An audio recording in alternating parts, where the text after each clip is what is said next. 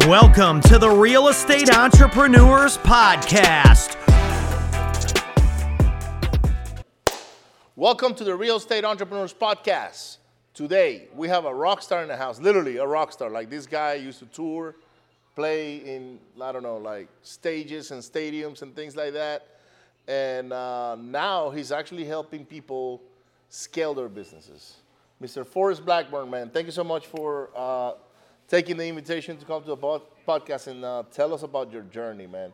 Who are you, brother? Like, where do you come from? Thanks for having me, um, Ricardo. We've been talking about this for a minute. Yeah. I'm happy to be here. Yeah. Um, so, boy, 10,000 view perspective, right?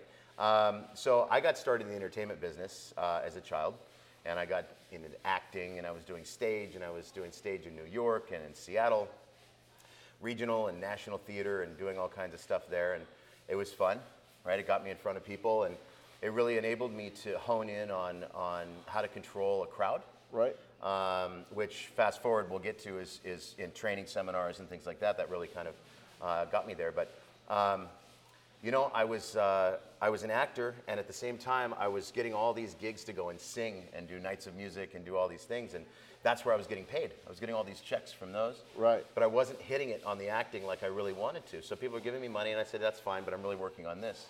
Right. And um, later in life, it all starts to make sense when you're trying so hard to make something happen. You forget about all these other little things that are going on that can actually butter your bread and get you to where you want to go. Right. Um, so, long story short, I ended up getting into music. Uh, How old were you? so, I went to Pepperdine in Malibu, and I took a break from acting. Okay. I called up my agents, and Were I said, you were you on a, like a major uh, commercial movie, I- something like I that when you were acting? I did some commercials. I did some TV shows for Disney and some cheesy, corny stuff. Um, but mostly it was mainly theater um, because I had a voice and, and I could act, and, and that just seemed to be an easy thing for me to do. Um, and uh, from there, I ended up switching gears and going strictly into music. I took a break. I went to Pepperdine. I took a break from acting. I told all my agents and my, ma- my managers that I'm, I'm done. I'm taking a break. I'm going to go be re- normal and go to school like everybody else. Yeah. So uh, I tried that, and um, I just couldn't be normal. so I, uh, I started up a production company, which turned into a record label. How old were Um, you at the time? 19. 19. Yep. So you did you did uh, acting until you were about 18 years old. Yep. Roughly. Yep. Then went to college, and then uh, and then got into music. I um, about my sophomore year in college is when I started uh, FB Productions, uh, which was a production company, and we were doing things for like the Discovery Channel and doing Foleys and Right. uh, doing the sound effects for Shark Week and you know some of those things, um, and writing some music for other for other musicians at the time. Um, and then I started Redwood Records, um, which was my first record label, and signed myself to it, um, and released a record. And um, then I got all these big people that started coming along. So my band, my early band, consist of uh, consisted of uh, Todd Sucherman, who's the drummer for Styx now, Right. Ricky Phillips, who's the bass player for Styx now. He's from the Babys and Bad English and Coverdale Page and all this other stuff. Um, Steve Pfister from Lita Ford and Steppenwolf was a guitar player. Uh, Reeves Gabrels, who was the lead guitar player for uh, for um, David Bowie for 17 Right. years, was was my main axe man. And we went out and toured, and we had a lot of fun.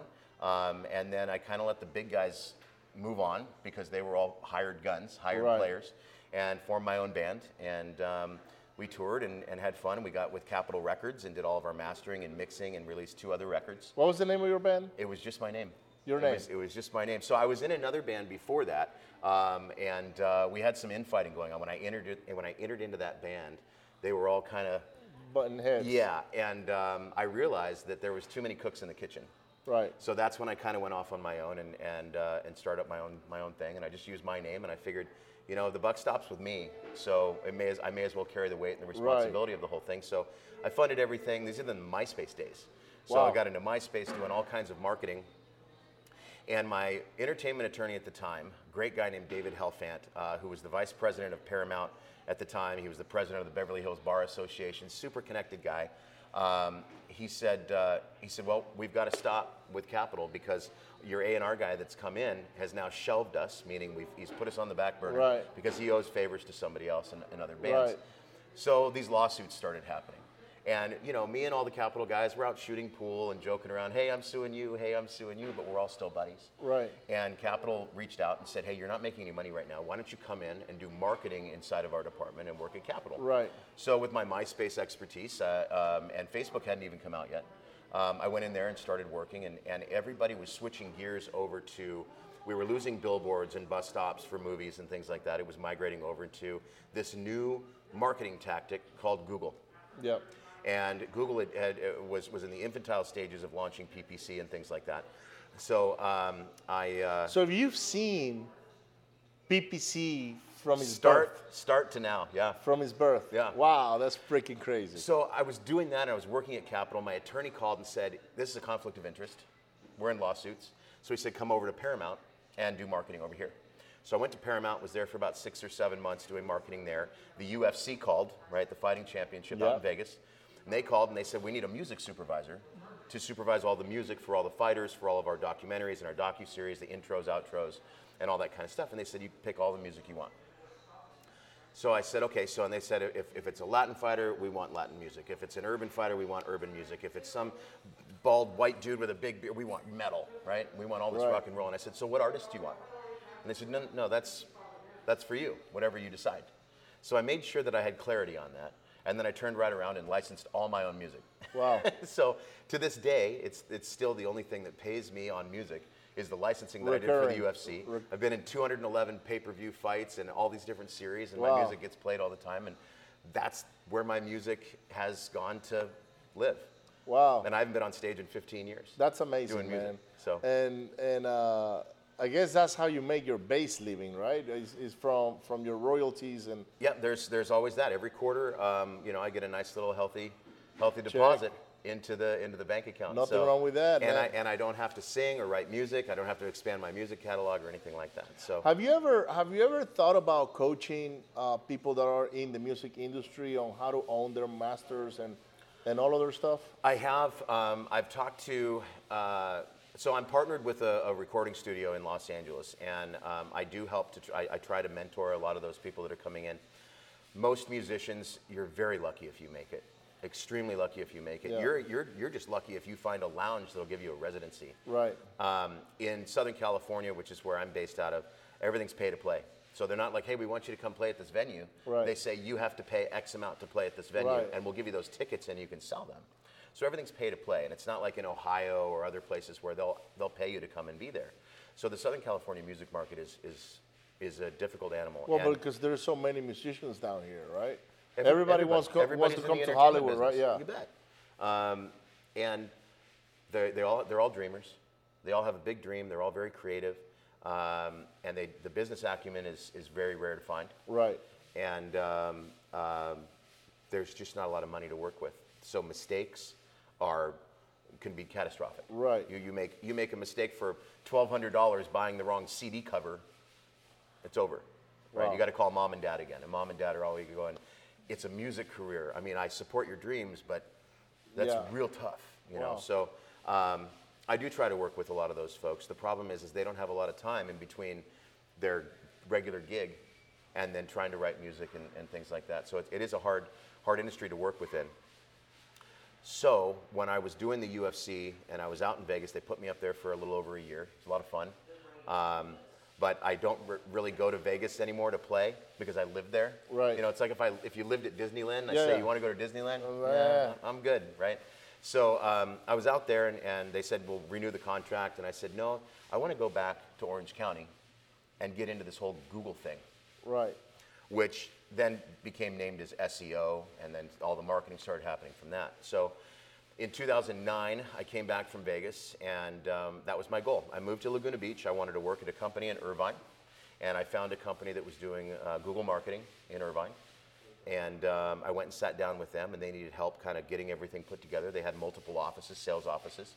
So I went in and I started taking over those offices and making them my own and putting in my own training and my own, just my own saleability and just, just how I talk to people and Right. putting that into a program and just making things make sense to people over the phone, using euphemisms and things that people really can, can, can grab onto and have it make sense to them. What's an euphemism? Well, when, when, uh, when, when I say things like, I drive to LA a lot from San Diego, and oftentimes I forget that journey. By the time I get to LA, I don't even remember Right. that. Um, so I wouldn't have I wouldn't have been able to see that new funny billboard up there or that that, that Lamborghini You on the side of the road.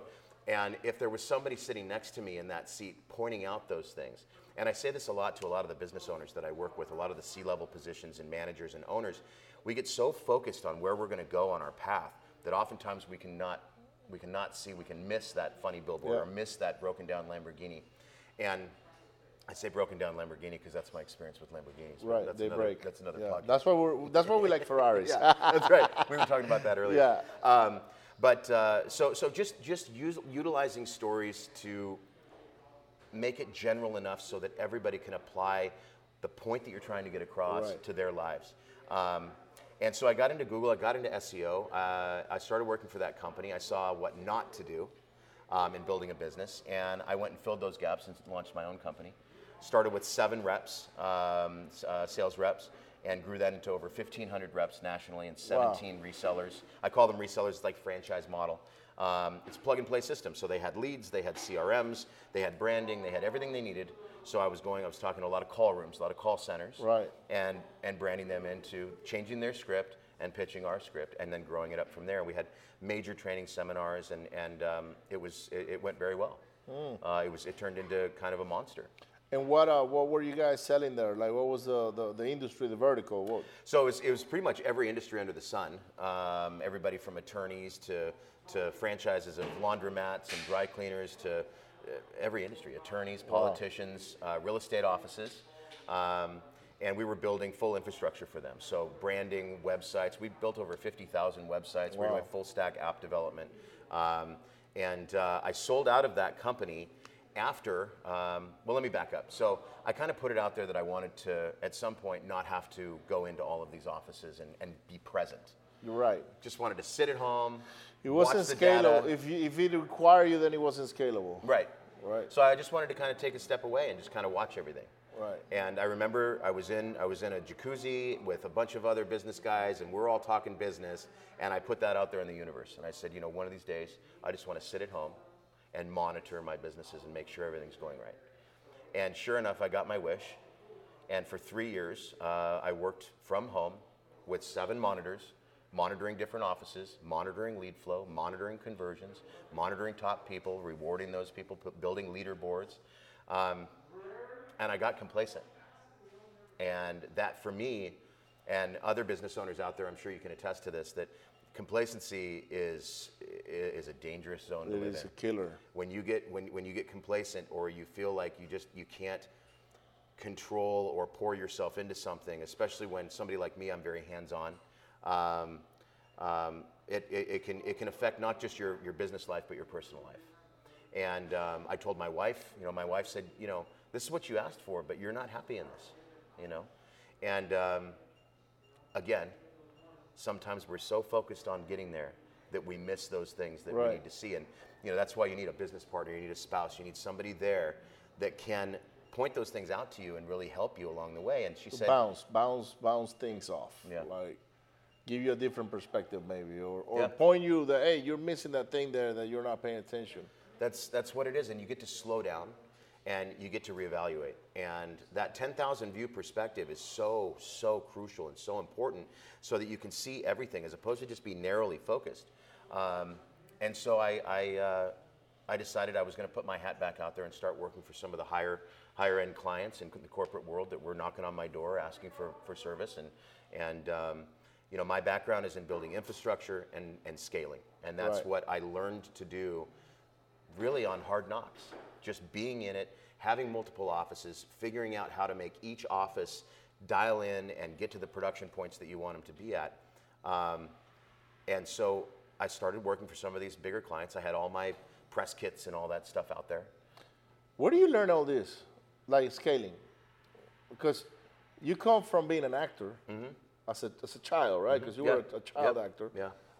Now, I would I would think that maybe growing up as an actor, and you did that what for what ten years, maybe more. I don't know. Yeah, I got into it when I was about 10 or 11 years old and got Until 18, so that. Yeah, eight years. Yeah, about eight So years. you But did when that you're that young, that's a lot of years. That's a long time. Yeah, That's is. your your your half whole your life. life. Yeah. right. Yeah. So So you do that for about eight years, mm-hmm. and, and, and I'm, I'm going to assume that learning how to be an actor is what allows you to learn how to be persuasive, how to sell, uh, right? It, in- it, in- it ingrained in me very early on. Uh, we, we talked in the beginning about being in front of an audience Mm-hmm. and being able to lead that audience and get them interested and get them excited and get them fired up. And whether you're at a seminar and you're selling a product or you're in your own office and you're just trying to get the team riled up so they can go out there and do some sales, it's very important.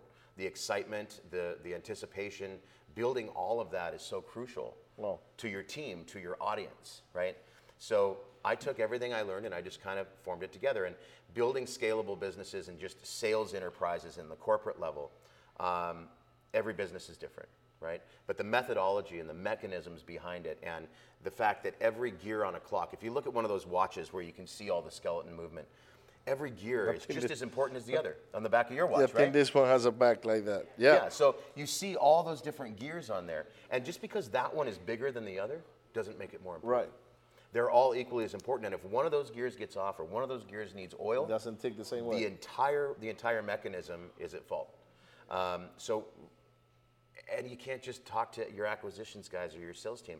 You know, I where's my bottle of water? I, use, I say this a lot. The bottleneck is always at the top, right? If, if you think about if you think about any business, um, it's trickle down. So, if your CEO is is a stick in the mud or just has is grumpy, It, it, it happened to me. yeah, It happened. Yeah. Uh, you know, I had a CEO that that um, I love the guy by the way. Uh-huh. Shout out to Shane.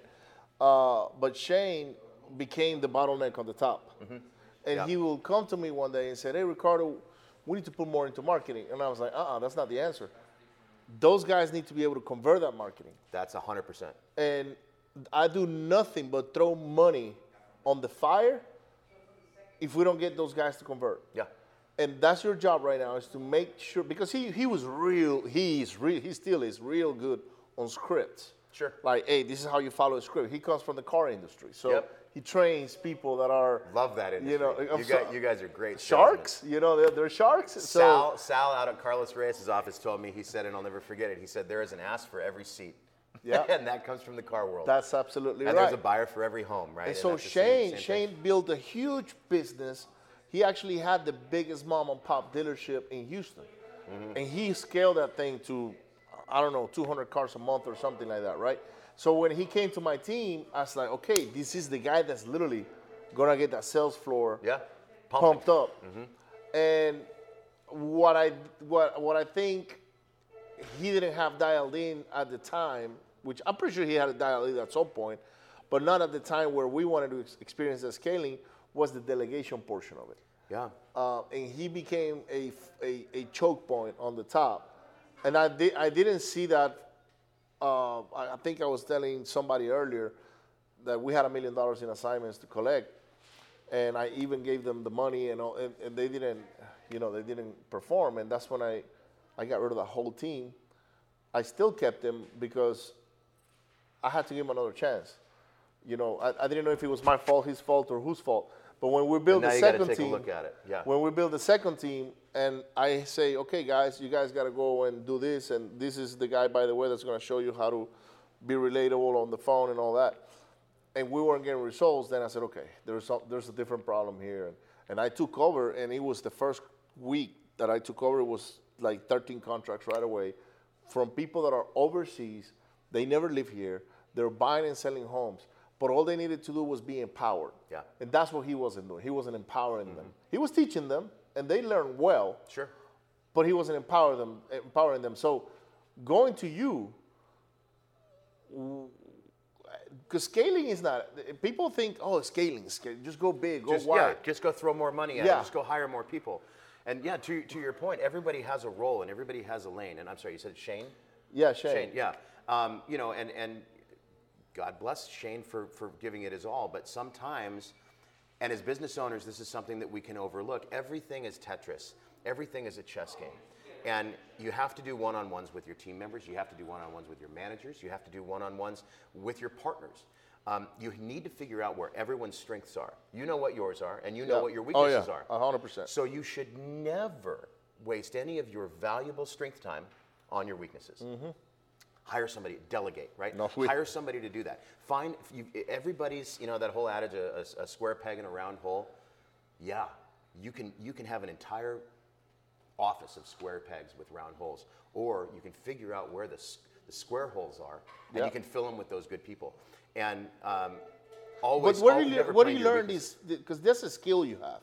You have a skill to scale, Mm-hmm. right? You can scale literally anything from a You can. from a hot dog stand to uh, you know a flipping operation, which I don't I don't advise to do that. Uh, Scaling flipping is a difficult thing. Scaling wholesaling, scaling, you know, portfolio. That's that's that's different. But scaling flipping is, is but a where challenge. do you learn the the or where do you get the basics for you to say okay, I'm gonna scale that agency that you guys had to 1,500 Uh-huh. you know um, franchises or offices or You, you cannot scale nor build. You can't build a, a skyscraper on top of a one-story sand foundation, right? Right. So it really comes down to getting your infrastructure in place and testing it. You want to try and break it, right? Um, as soon as you have something set up and you think, wow, this is a great SaaS product, or wow, this is a great infrastructure, this is a, a killer sales team, try to break it. Try to go in and do some things to try to break. That's where you're going to find out where the holes are, and that's the way you can fix them. And then you dial up a little bit more, and you see your ratios. Let's let's increase spend by 10%, and let's add on two more acquisitions people, but let's get them trained, mm-hmm. right?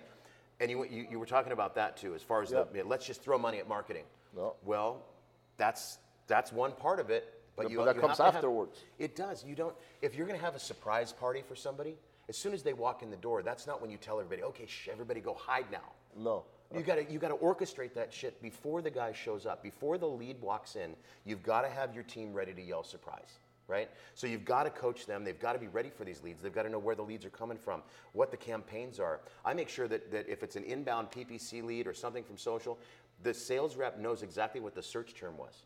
So then we can go into an entirely different script. If they were if they searched how to sell my pre-foreclosed house, we're going to go to the pre-foreclosure Yeah. script. If they say how to sell an inherited home, we're going to go to a, an inheritance script, right? So that way they can be really ahead of it and they can be ready to yell surprise, not after they walk in the room, but they're ready for them before they get to the party. And that's the biggest thing is training, training, training. So I, I, I spend a lot on training. Um, I invest a lot in training. Um, investing in your people is investing in your business. And if you hire good people and train them to do good things, they will do good things. That's what we're doing right now. We're, we're actually heavily investing in our on the acquisition side right now. Mm-hmm. Uh, we got Sonia's training, Jerry Green's training, Yep. uh, any th- training that you can think regarding acquisitions. We got it, and they're they're all going through it right now. We have a one-on-one that's doing with them every week.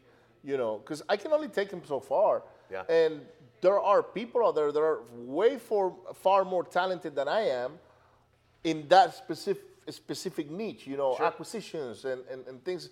I'm good at acquisitions, but I'm, I'm not gonna say I'm the best. Sure. I'm the best that I can be. Yeah. Right. Yep. But And you're al- always getting better because you're always learning and we're always talking and you know it's it's I get it. So all right. So you go and you you build that that that uh, business that you exited later on. Yep. Um, when is it that you bump into real estate? Well, uh, so growing up, my I'm fourth generation real estate. So my dad, his grand, his father, and his father before him were all in land. So and- you and were you were around it all the time. I, I mean, I remember sitting on my dad's knee on when he's going out and walking properties, and my dad was wholesaling commercial real estate before the term wholesale was, was out there. yeah. I remember I was I was probably six or seven years old, and um, we went out to look at a property in Palm Springs, and it was an eight-hole golf course with a little shithole uh, country club type thing on it, and that was it. So he locked it up and took it down and, and did a year contract or something along those lines. He brought, he zoned the entire thing out, turned it into an 18 hole on paper, had everything built out, had 246 modular home units abound, everything zoned and everything ready to go. That package is what he sold. Wow. And so he was doing that all the time. And when I started getting into wholesaling, by way of introduction to it by Tarek El Moussa from HGTV, Right. um, I was telling my dad what we're, you know, how this goes, and I said, "Isn't this the same thing that you've been doing all this time?" He said, "Yeah, yeah, it's, it's the same thing. It works every time. You just keep going with it." And my dad's a developer and, and everything like that. So I grew up in real estate very early on. Um, it was So always you were around. around it. It was Yeah, in your DNA. It's in my blood, yeah. 100%. It's in your DNA, yeah. 100%. But I'm a sales guy, and then I got into marketing, and marketing, um, sales and marketing go hand in hand. You know, I look at marketing um, as our ask, right? And you don't get what you don't ask for. So the more you ask, the more you get. But if what you're getting, you're not prepared for, like in Right. that surprise party scenario, if, if your team isn't prepared for that, then you're just spending money on, on what could be amazing leads, but they don't know it. They don't know what's good, bad, or indifferent because they haven't been trained properly. So that's why acquisitions training is so invaluable. Growing that team, disposition training is, is equally as, a, as an invaluable trade if you're in the wholesaling business. Um, But the sales are different because Sure. usually when you're selling a, le- uh, a contract, they're looking for that contract, Oh, right? sure. So the sale is, is more transactional. A hundred percent. So when, when we're dealing with sellers, that's business. To, that's that's B two C. Right. Right. B two C. We're, we're we're talking to these sellers. We're getting married to them. We're walking down the aisle. We're crying with them. We're building that rapport. Uh, if you're in your home market, you're going out and having meetings with them. Getting Uncovering pain. You bet. Um, I just had a story with somebody the other day. They took somebody out to. Uh, they they sourced a deal. This is through PropStream, and uh, it's uh, a hundred million dollar portfolio, and. Um, the way that the acquisitions person sourced this and closed the deal was by meeting with the guy on the phone, doing an hour and a half long phone call, really getting personal, and then they met and went to a Red Lobster, of all places. That was the guy's choice. 75 year old gajillionaire. He wanted to go to Red Lobster. They sat down and he did the deal and, and, and, and got this portfolio locked down at a Red Lobster. And it's just, you know, again, it's building relationships. So acquisition is B2C, disposition is 100% B2B. Let's talk about scaling, which is in between those two. Mm-hmm. Before you scale, you have to learn how to acquire. Yeah. And you also have to learn how to sell. Sure. Right? Uh, and to acquire, you got to put money on marketing. Yes. right? Uh, and then develop your skill sets to to make the deal, to put the deal together. Yep. Let's put it to you, like your dad did. Yeah. He was just putting big deals. That's together. it. Yeah. Big deals together, right?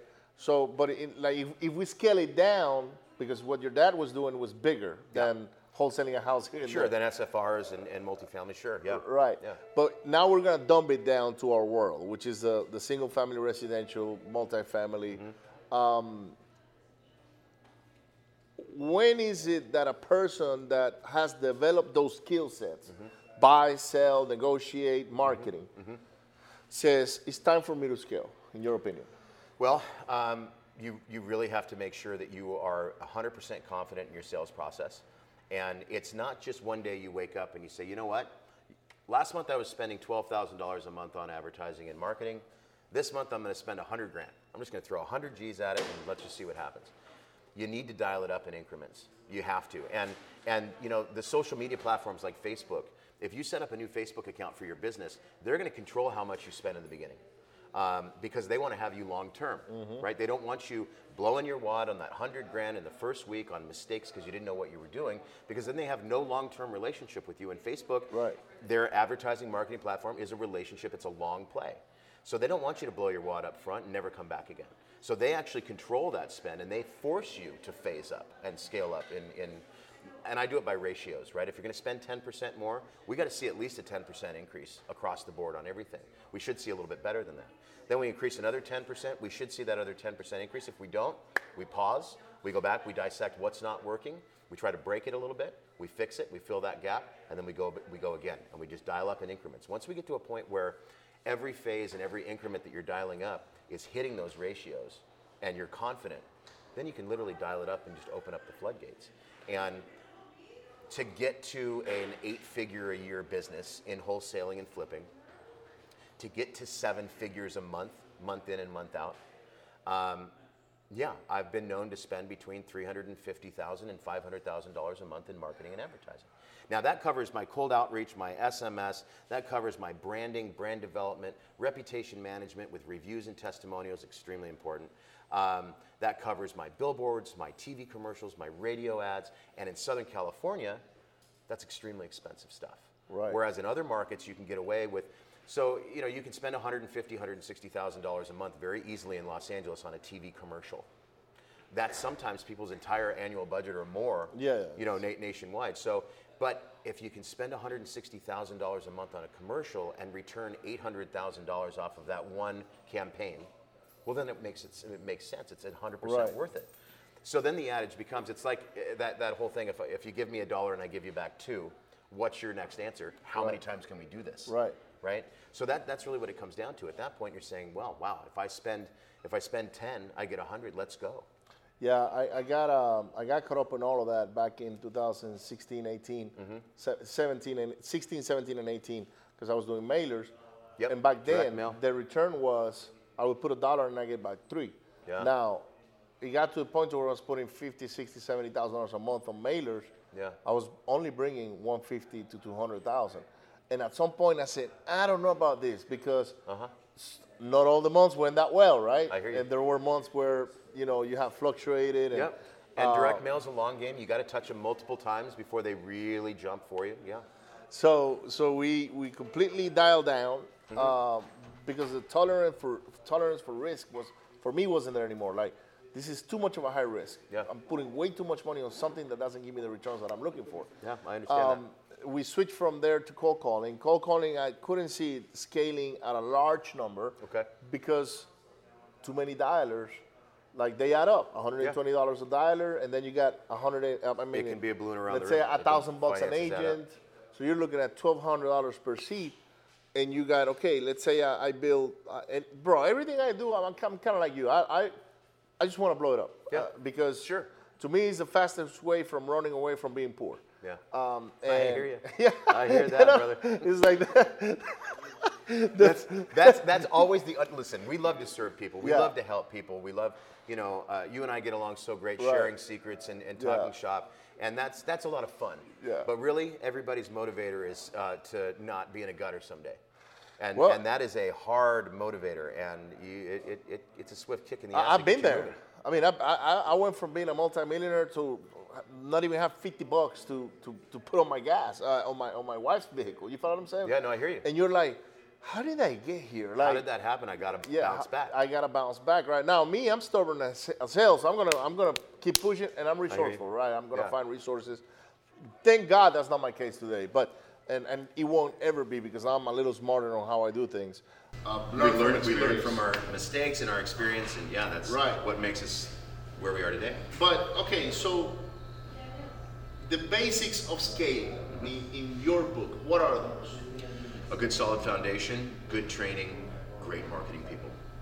Because if you train your acquisitions people to, to close every deal, and you know what? You're never going to talk somebody out of their house.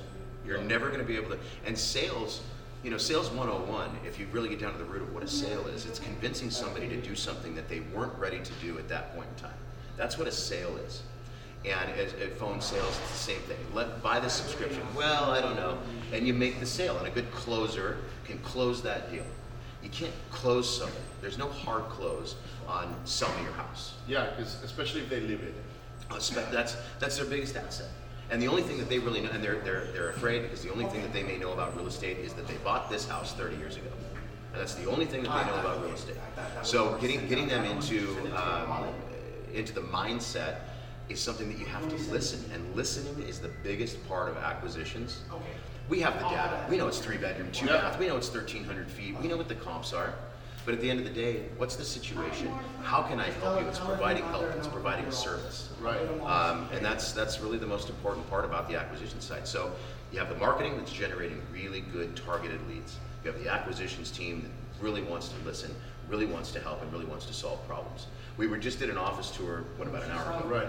And uh, uh, one of the staff members uh, talked about how sometimes the acquisitions team will say, "Hey, I'm I'm losing this deal because they need to find a place to move." Right. and she takes it upon herself to go and try to find properties for that person. Solving problems is the biggest part of acquisitions. How do I help you get out of this house and start your next chapter? How do I help you get to where you want to go? And tell me what that looks like to you. And when you when you talk to people in that that sense, they automatically mentally fast forward themselves in time to that win, to that new experience.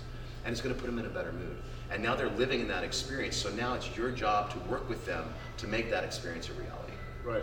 So now you've scaled up to businesses that were seven and eight figures, right? Uh-huh. Um, and and that's a skill set that you can apply literally to ninety percent of the businesses.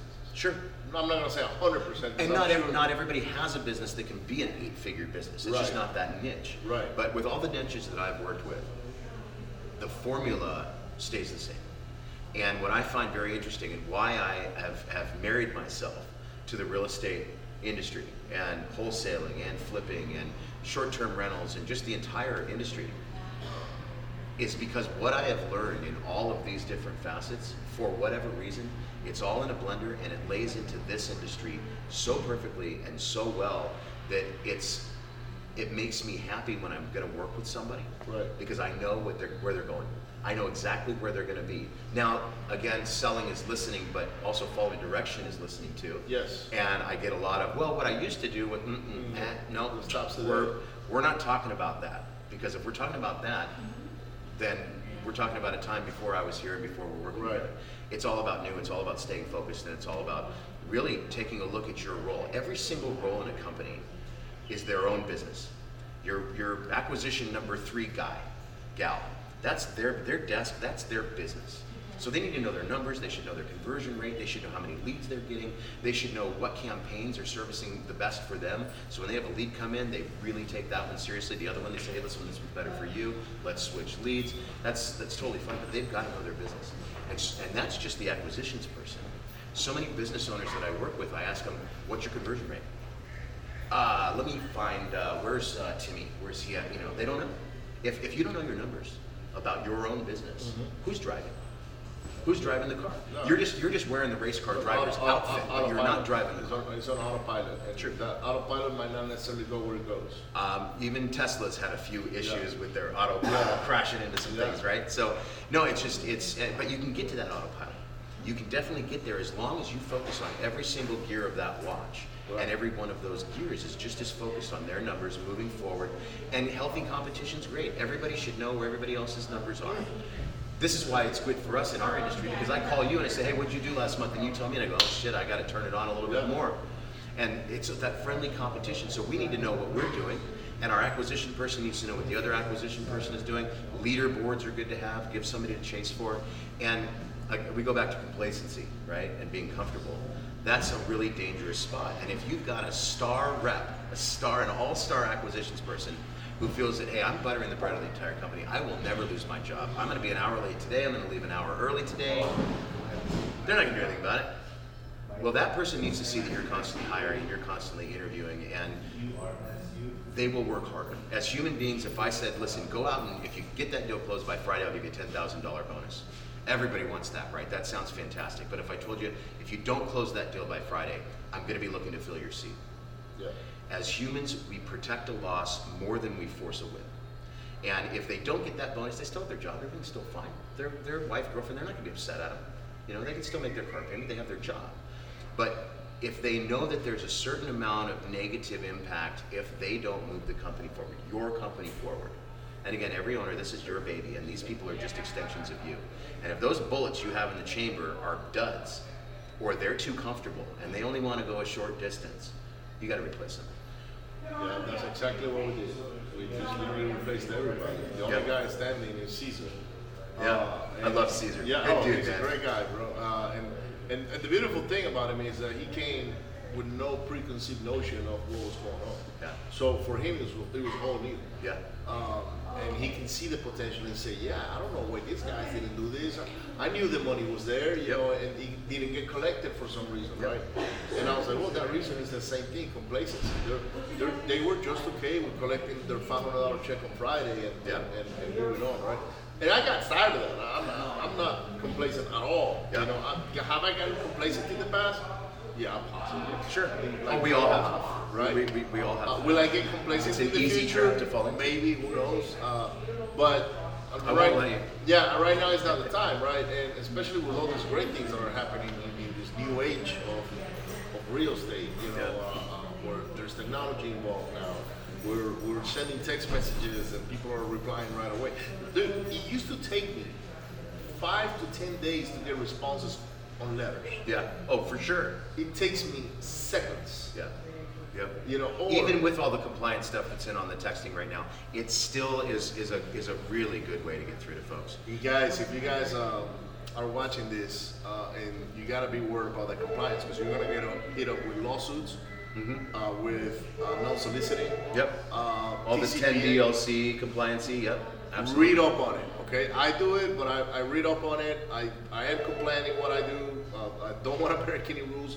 I've never been sued, and it takes more than anybody else. Yeah. So just You have to be careful. You can put you can put a lot of energy and effort and money and investment into a certain like like SMS, but if you're not compliant, um, yeah, it's going to come back to bite you, and you could it could take your whole business with it. You're surprised. You'll be surprised how many are non-compliant. Oh, sure. I would say it's about 99% of them. Yeah. Uh, but anyhow, it's not about that. Let's talk about you now. So, uh, so we got. So you go get into real estate.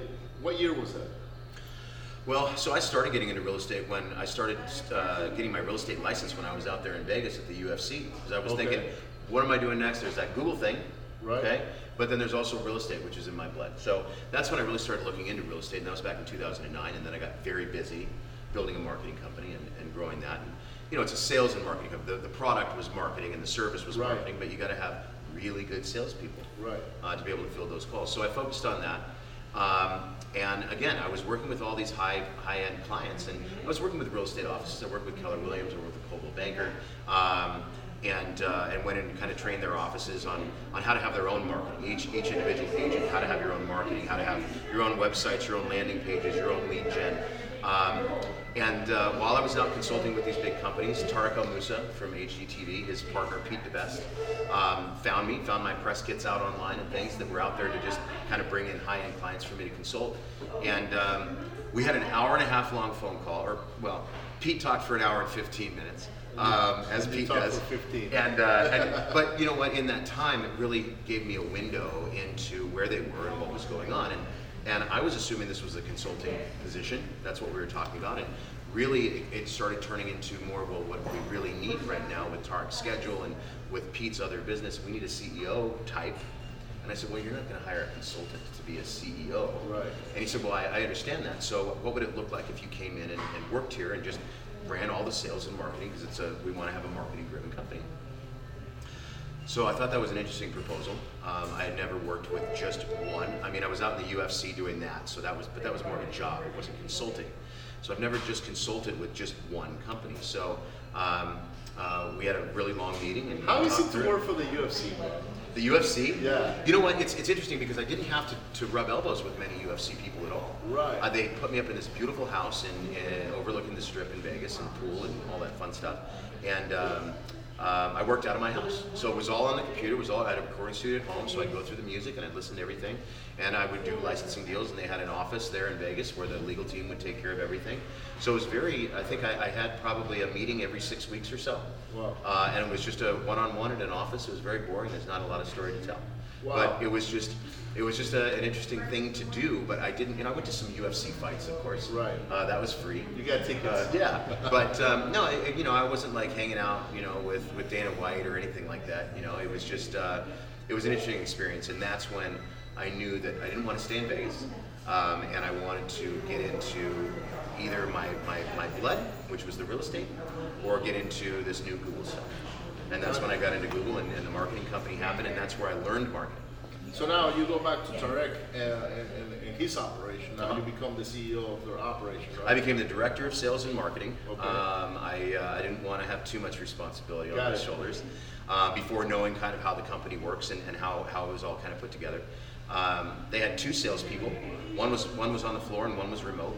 Um, they had uh, about an eight thousand dollar a month marketing budget. Most things were word of mouth that were coming in from Flip or Flop or one thing or another, just because Tark's, you know, Tark's a, Yeah, the a big celebrity. Yeah. So uh, and there, he has a few brands and a few different shows, and um, that's really where the lead gen is coming from. Um, but that's not going to cut it. And um, you know, I, I found too, and, and it's a double-edged sword because a lot of Tarek's fans uh, and watchers. Um, um, some have a home to sell because they're in that predicament Right. and they need to sell. And a vast majority of other ones just want to know what color throw pillows to throw on the sofa or what backsplash to do. So there's not a lot of distress there. So we'd field and we set up parameters and filters. Uh, we'd field a fair amount of calls where people just wanted to talk to Tarek or just wanted to say, hey, I love your show. That one house you did was magnificent. Right. Um, so we needed to kind of change our marketing and skew our marketing not for fans of Tarek, but for people that really needed to sell their home and trusted Tarek Right. to be able to do that. So for me, working with a company that already has a brand that's established and also has uh, the, the financial means to be able to grow it seemed like a no-brainer for me to go in and really help them. They had this great brand, they've got the money, and they had all these different software things. They they started using InvestorLift back when it was a secret, right? Um, and uh, but there was nobody in-house to really conduct that. Uh, or understand that, and they were their their IT bandwidth, their technical bandwidth was was a challenge. So I came in and, and we started implementing the tools properly. And that's that's another thing. You can go out and spend money on consultants, you can spend money on software, you can spend money on seminars, but if you're not going to take it and, and put it into an action plan and you're not going to use it, you can say, listen, I have a, I have a $200,000 Ferrari in my garage. Why am I not doing 200 miles an hour right Yeah. now? Well, you're not in the car, you're not driving the car. That's gas in it. probably why you're not doing, you're doing zero. You know, so having those things and being able to implement them was crucial. And then I scaled up the sales team. And the, the first month that I was there, it was about $40,000 in revenue that came in because everything was very tight uh, and very small. So I scaled that up, turned on InvestorLift, started using that for Dispo, um, and started building a dispositions team, started building the marketing. I fired the third party marketing company that they had. Um, I'm not a big fan of using outsourced marketing channels because you're paying for their lights and brights, you're paying for their benefits, and if you have an hour long phone call every week with them, they're going to have another hour long phone call with somebody else right after it. And on Thursdays or Fridays, they're going to take that entire day to cultivate new clients. We can't fault them for that, it's a business. Right. But if you hire somebody in house and you own them for eight hours a day, not looking for a job and only looking to focus on your business, your costs are not a whole lot different, but the value and the amount of activity and the amount of forward movement you have leaps and bounds. That's what we're doing with Top Line VA guys. Shout out. Look, nobody knows that I have a VA company, right? But I recognize this is the first time I ever say that. Okay. We Okay. actually we're up to like 80 VAs right now. Beautiful. And, and we're applying that concept that you just talked about. Yeah.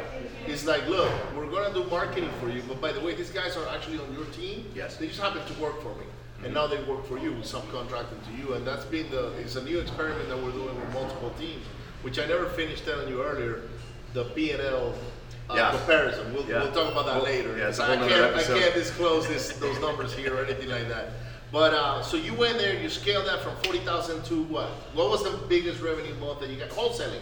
That don't. Well, let's get rid of the because you know, I it, it's not my company, right? Right. So, and now that I'm not in you know contract anymore, I have Right. to I have to be somewhat cryptic on, on talking Right, exact yeah. numbers. But I can so say rough, this: rough figures. I can say this that um, we went incrementally, as I was discussing. Right. You know, you, you dial it up. Dial we went up. incrementally uh, up to a million and a half in about five months uh, from the time I started. That's a fast increment. Y- yeah, Because oh, 100 percent. You do 40, and then, okay, let's double it. Because even if you double the next month, you're only talking about 80. Yeah. Right? Yeah, we it, it jumped. It jumped up to about 200 and then 500. It just kind of it went from there, and and we were having consistent seven-figure months. Uh, I mean, even in December, if you go back to December of 2021, um, we were making some changes and we dialed back marketing. We literally took the last two weeks of December off. We sent everybody home. Wow. We said, listen, go have a nice holiday with your family. We dialed the marketing way back. We dialed it back to maybe 8%, 9% of what we were spending. Um, and even in December, with only a half a month, we still did a million dollars in assignment fees. Wow. So, and that's in a hard, in a hard time. You know, December is not a lot of people are moving and not a lot of things are happening. So, um, You will consistency. Look, my best months Really? ever. Really? Consistently, December, January. Well, we got to talk, my friend. You cracked the code. And I will tell you why, and I will say this in front of the video. I have no issues disclosing on why. In December and January, people are looking for closure. So in December, they're looking for closure. Like they want to close the year, they want to get rid of the debt. You know, the old houses, ha- you know, dragging them behind. In January, they want to start the year fresh. So they don't want to have things holding them back. And Sure. usually, it's a property. What's happened? They can't move on with their life because they still live there or they have the property that they, they haven't been able to sell for whatever reason. And I- uh, even when I was doing mailers, that's when I would double down on mailers because Sure. I knew Yep. I was going to be one of the few doing marketing mm-hmm. because most people did what? Went on vacation. They went Yeah. for Christmas and New Year's. Yeah. And they dialed the marketing down. And I that's a saw good that's- time for you to pounce. That was it. I am going I to go take over those markets. So December, January, guys, don't slack off because guess guess who's scaling up by, at that time? Moi. See, I learn stuff from this guy all the time. Yeah, So, so- the day I stop learning is the day I'm dead. And we have to, as business owners, as uh, it just i- in our daily lives, we just constantly have to have a thirst for knowledge and constantly. That's that's why we're here this forward. weekend. I mean, we're here at, a, at, a, at an event that our friend Don Costa put together, and you know, I'm just growing all the time. Like one Yep. nugget I pick up from this weekend from those guys Yep. makes me who knows what, you know. So and building relationships. So okay, so let, let let's go to finish because we've been we've been in it for a while now. Sure. So you scale that, you exited. Now you're a free agent. I, I, I am, and um, you know, I, I kind of um, so recently I've gone through some personal changes. My mother passed away, and I and I really had to kind of dissect on renewing uh, and continuing, you know, working on the path with. And it wasn't just working with Tarek too, because Tarek and I are, are, are, really good friends, and, and Pete and I are good friends, and um, I have a lot of good friends at that company. And it was very somber and bittersweet when I moved on. But um, over the past two years in working with Tarek, and working with other HGTV uh, personalities, Right. making sure that they actually have companies behind their Right. story. Um, and I've made great relationships with those those folks too. But I've had so many people ringing my doorbell, knocking on my door, saying, "I see what you're doing. Throw me a bone. Help me out. Right. How do I get there?" And that was a challenge for me because my knee-jerk reaction, my blood, is to help everybody. Right. But for the first time in my life, for, for two years there, I was really just locked down. Yeah, and that, and that was your job. You were, That was the contract. That's you know they, they put a lot of ink in that pen when they made the offer, and, and it was something that I, I I had so much fun doing. And like I said, we're all we're all really good friends, but um, I kind of had to take a step back and take a look at my life. I'm 43, um, and um, I think there's a lot more people out there that I can serve and that I can work with Yeah. and that I can help. And sure enough, um, last week we were out at the All In conference out in Phoenix, and uh, uh, we both got to get on stage a couple of times and, and flap our gums. But Yeah, uh, that was cool. um, I ran into so many people that had been knocking on my door. Um, I ran into so many people that were intimidated to knock on my door, and just in person, they were like, "I just can I pick your brain?" And Well, the thing is, Robert, uh, shout out to Robert Wensley, who I couldn't interview. It, that was a whole week of freaking madness uh, back in Vinny. Yeah. But Robert loves to to paint this picture of you. I mean, Robert loves you, number one. Uh, Robert's a great guy and a good he- software. And he talks about you as this one guy that scales things to the moon, right? And which is true. But usually, if you're that little guy and you're listening to Robert, and I'm just using Robert as an example, I'm pretty sure there's other people that may say the same things, or better, or who knows, worse. They're all on the payroll. Right, they're all, so- yeah. So, but Robert will come and say, "Oh, Ricardo, you know, you gotta meet Forrest when you go to California," because he will say that to me, and I was like, "Who is Forrest?" Yeah. And like Forrest, he's working with his team, and my, and they scale to like a two million dollars a month, and, and you know, eight figures, and blah blah blah, and he's the greatest, you know. He's a, he's a hell of a promoter, Robert. and so when he promotes you, he creates this big persona, right? yeah. And some people might be intimidated by Sure. that because I'm like, mm, I don't know if I want to go knock on his door. He might reject me, like because he's so big. And he's the opposite, hundred percent. Yeah. Because when I met you, he's like, "What's up, dude?" He was like, "Oh, No, I'm a, I, I Yeah. love everybody. I'm a friend to everybody. But Yeah. no, it's it's it, it, it, it, it being able to help other people. That's really where I want to go, and that's really what I'm doing now. Um, I've got some some great things. You and I are working on some things. We have uh, some seminars coming up, and some things we're going to be doing in Miami and some places. At 10, at 10 growth, guys, Flor- uh, Forrest is going to be there June 24, 25, 26. Definitely want to come check out it, check it out. He's to be on stage putting it, uh, displaying how he scaled businesses, how, what he's done in the past. We're also going to be working on some things moving forward in Miami at the end of the year, so definitely want to be there. But Yeah. that's exactly where you're headed now. You're headed to help other people Yeah, achieve um, higher levels. You know, it's I, I've, I've made all these relationships, and it's been kind of that's like what you're saying. Who is Forrest, right? Right. I've been really the last two years. I've been this kind of mad scientist behind the curtain, kind of tetrising this all together, and I've made some really good relationships behind that curtain. Tetrising it all together. Well, that's that's really what it is. Yeah. You know, it's finding those pieces and finding the groups that they fit best in. And I've I've made some great relationships. I've, I've, um, I'm working with Cody Sperber. I'm working with Cole Hatter, Dominic Wood, Brian Apples. I mean, we're all working together on some amazing projects, some amazing things out in Phoenix. Um, and these are the these are the relationships that I've built, but have not been able to lend myself to. And now I'm able to. I mean, I, I did. I was on Zoom calls this morning, and the amount the people that were in these Zoom calls are people that I admire and I aspire. And um, you know, I, I know a lot about sales, and I know a lot about marketing, and I know a lot about it in different industries, and I know what levers to pull and what to optimize. But the Cole Hatters and the Kent Clothiers and the Cody Sperber's, they have knowledge that and experience that you know, Sir Richard Branson and Elon Musk both said the same thing independent of one another, not knowing they said it. They said if you want to be a billionaire, your top five should be billionaires. Yep. Your top five friends need to be billionaires if you're going to be a billionaire. So if you want to be very successful in real estate, if you want to know all the different creative financing, if you want to know how to put together large portfolios and major deals, you got to hang with those guys. Mm-hmm. And I haven't been able to hang with those guys. And you know, we've talked, but I've been busy. Always, I'm doing something, right? now it's different and now we're able to kind of open up those floodgates and i'm able to help them take some of their companies and, and scale those as well and it's it's for me it's a breath of fresh air. You know i'd rather be friends with many than just locked down to one. And I, the term lockdown sounds harsh because you know like i said tarek's my friend. I was never locked down. No, but you were Like- you, no, but you recognize that you, you had a commitment, right? Yeah, And, yes, And you that's a- were that's a and, and, and you had to honor the commitment, sure. I always which was 100%. give you to to to that organization hundred percent. Right? There was no ninety nine percent or or I'm gonna do half and No, half. that's 110 percent. Right. You know, all day long, and that's just how I do things. And um, sometimes I spread myself too thin. You know, as business owners Right. and, and, and just as worker bees, we tend to do that. Um, and that's where delegation is so important. Um, and, and constantly interviewing and constantly hiring. If you need to fill a position and you're you've gone through a bunch of duds and you find one that you kind of like, don't just take that one. Keep going. I mean, it could take you six months to find the right position to fill. Right. But those delegating that off to somebody who's credible that you can count on.